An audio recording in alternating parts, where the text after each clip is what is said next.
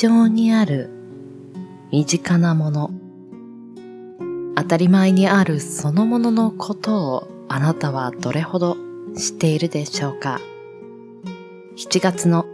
月間テーマは昔からある夏のアイテム。最終週にお届けするのはそうめん。つるつると喉越しの良い麺が熱気を一すすりずつ冷ましてくれる。この歴史を今夜は紐解いていきます。7名のパーソナリティが毎週木曜日、週替わりにお届けするコンテンツ、モノ歴、モノの履歴書。今夜の担当は、海運商店さんです。そうめんの遍歴に、リンクザストーリー。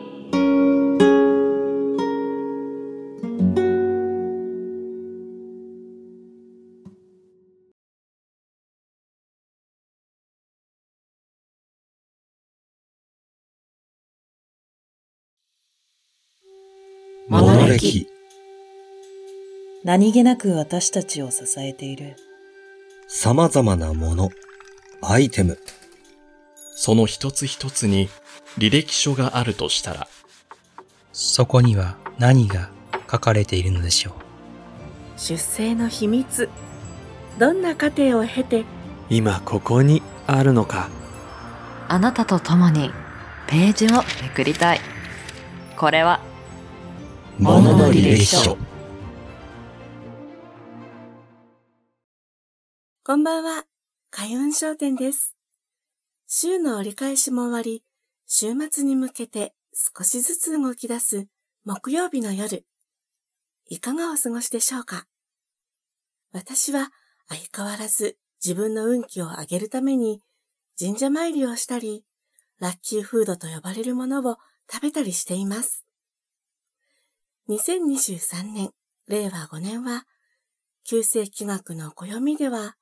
白く木星中級の年。白く木星のエネルギーが来ているという意味なので、その影響から、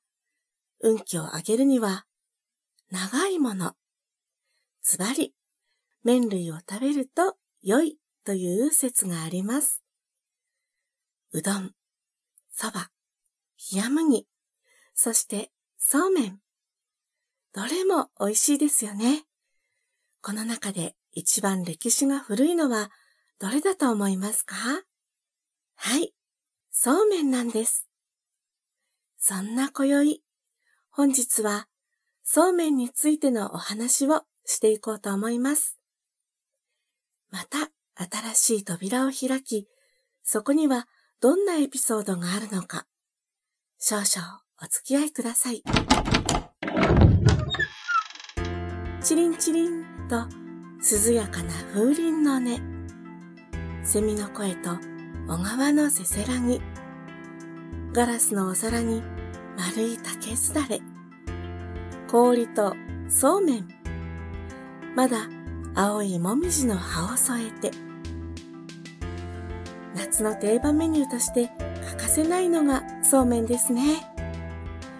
そうめんの歴史は古く、西暦250年頃の中国へ遡ります。世は三国時代。すでにその頃の中国には小麦が栽培されており、後にそうめんに変化してゆく作米という小麦加工食品が食べられていました。作米は漢字で書くとインターネット検索などに使う作の字にお餅の餅という字です。検索の作という字にはいくつかの材料を合わせるという意味やロープ、縄という意味もあるそうで、この作米という食べ物は小麦粉の中に1割か2割もち米粉か米粉を混ぜて水や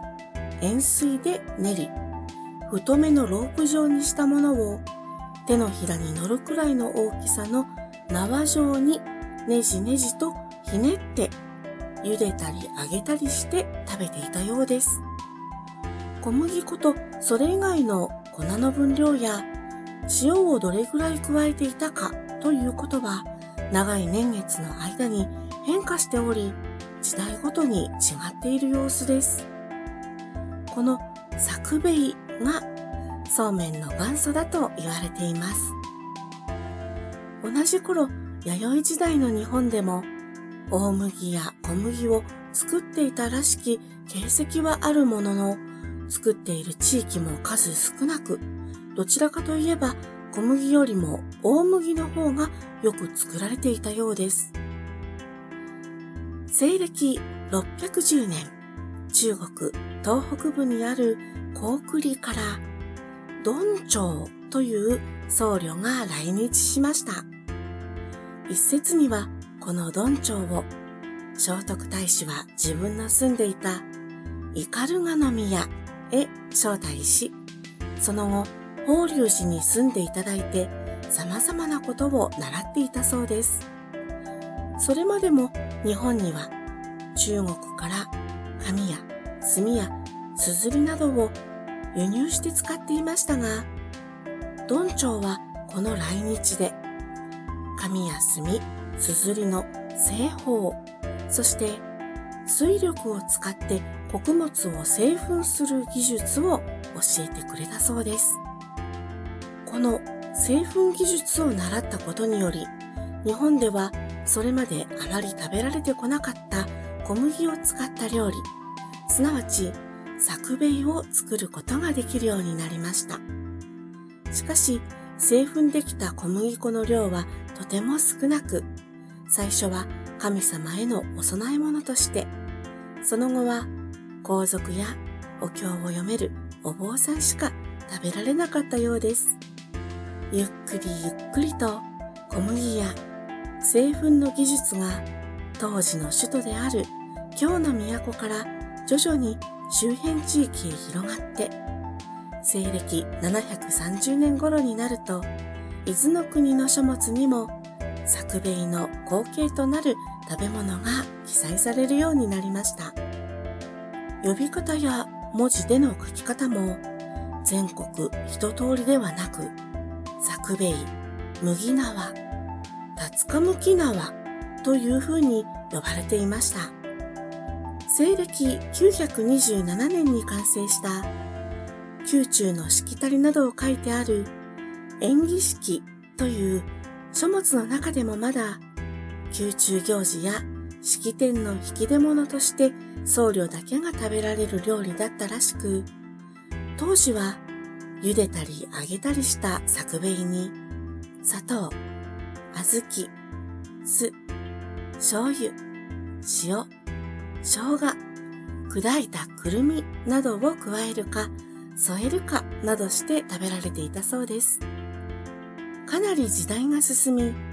鎌倉時代になる頃には、練った作兵衛、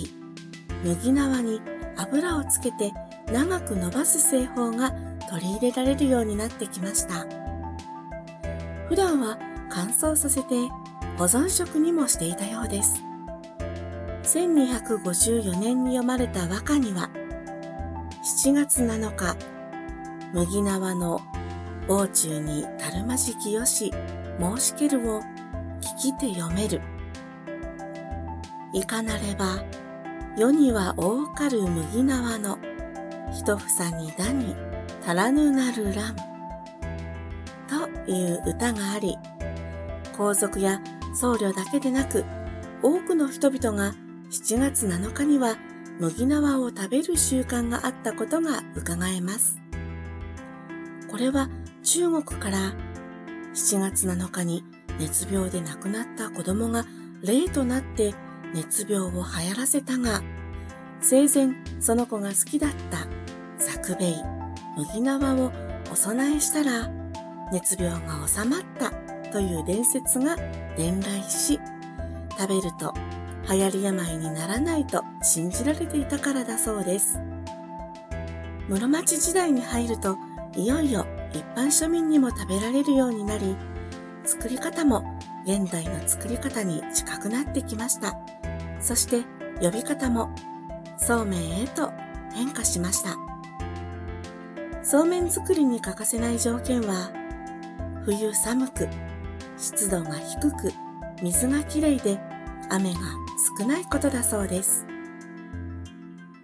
三輪そうめんで有名な奈良県では、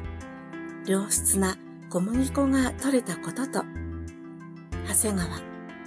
牧向川という川のおかげで水が豊富だったこと、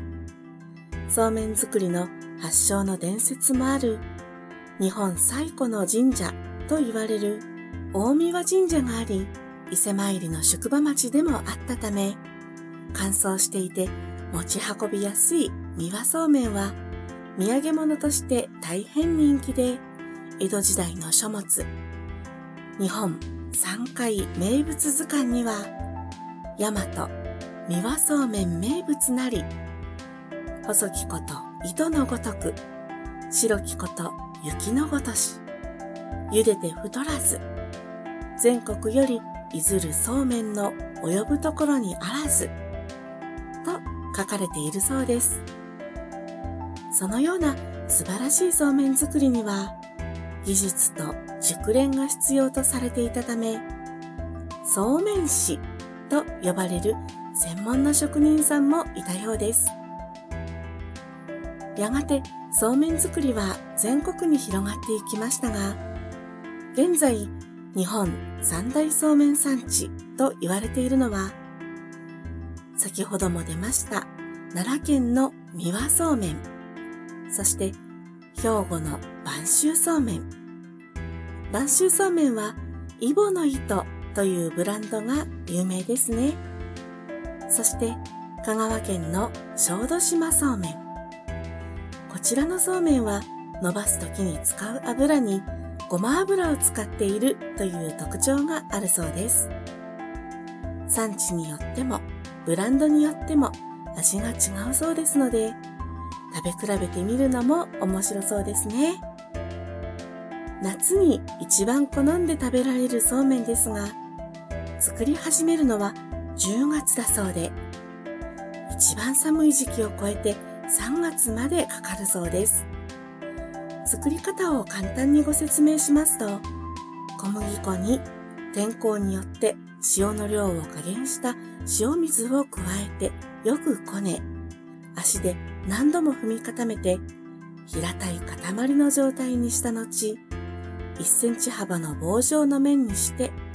桶に巻き込んでいきます。例として、三輪そうめんの場合は、綿の種子を原料とする食用油、麺汁を塗りつけてしばらく寝かせます。その後、小よりというねじりを加えながら紐状に長く伸ばし、麺を吊るすための棒へ8の字になるように麺をかけます。これをかけばと呼ぶそうです。室という箱に入れて数日間熟成させると麺がしなやかになってきますので熟成した後は少しずつ引き伸ばし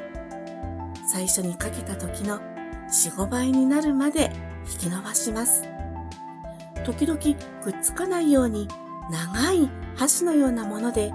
すだれのように麺をかけた列に手を入れていきます。十分に伸びたら乾燥させます。出来上がったものを検品し、木箱に箱詰めしたら、つゆをまたいだ期間、保存されます。すると、そうめんに味わいが増してゆくそうです。この待機期間のことを、役を越すというそうで、さらにもう一年熟成させることで、よりコシの強い麺に仕上がっている特別なひねと呼ばれるそうめんを箱買いしていくそうめんマニアもいらっしゃるそうです。お聞きの皆様にはそうめんにどんなこだわりがありますか？めんつゆや薬味のことなど語り出したらキリがありませんので本日はここまでにしたいと思います。いかがでしたでしょうか？今宵のお相手は開運商店でした。皆様、良き週末を。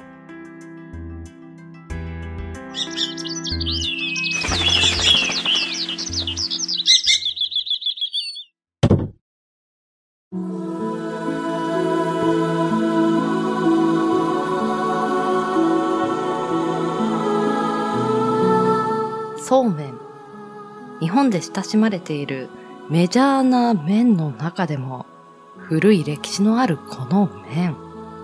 10月から3月頃までという長い製造期間を超えて私たちの手元に来てくれているんですね。海運商店さんもおっしゃってましたが、運気アップには長い麺と、この長い製造期間、長いというフレーズ、そうめんにはぴったりなのではないでしょうか。今の時代、優秀な家電があるとはいえ、夏場の炊事は他の季節に比べてとても暑くて大変ですよね。家族のみんなに、またそうめん？なんて言われてしまうこともあるかもしれませんが、そんな時はこれを伝えてください。もともと日本では偉い人やお経を読めるお坊さんしか食べられなかったんだよ黙らせましょう。確かにそうめんというと手頃で安価な品物というイメージがありますが、全国各地のそうめんを食べ比べる夏というのも趣があって面白いかもしれません。ぜひ各地のそうめん、いろいろなそうめんを食べ比べて今年の夏を乗り切るのはいかがでしょうか？開運商店さん、お疲れ様でした。では、月はまたいで、8月、モノ歴の8月月間テーマは、水に関する夏のアイテム。第1週目の8月3日にお届けするアイテムは、ラムネ。お相手は、時猫堂さんです。番組の感想もしくはお便りは、ツイッターアットマーク SAKO アンダーバー PODCAST サコポッドキャストアカウント名はモノレキチャンネルにてお待ちしております。ツイッターの投稿もハッシュタグカタカナモノレキにてつぶやいていただけると嬉しいです。ではまた来月8月もこの時間にポッドキャストでお会いしましょう。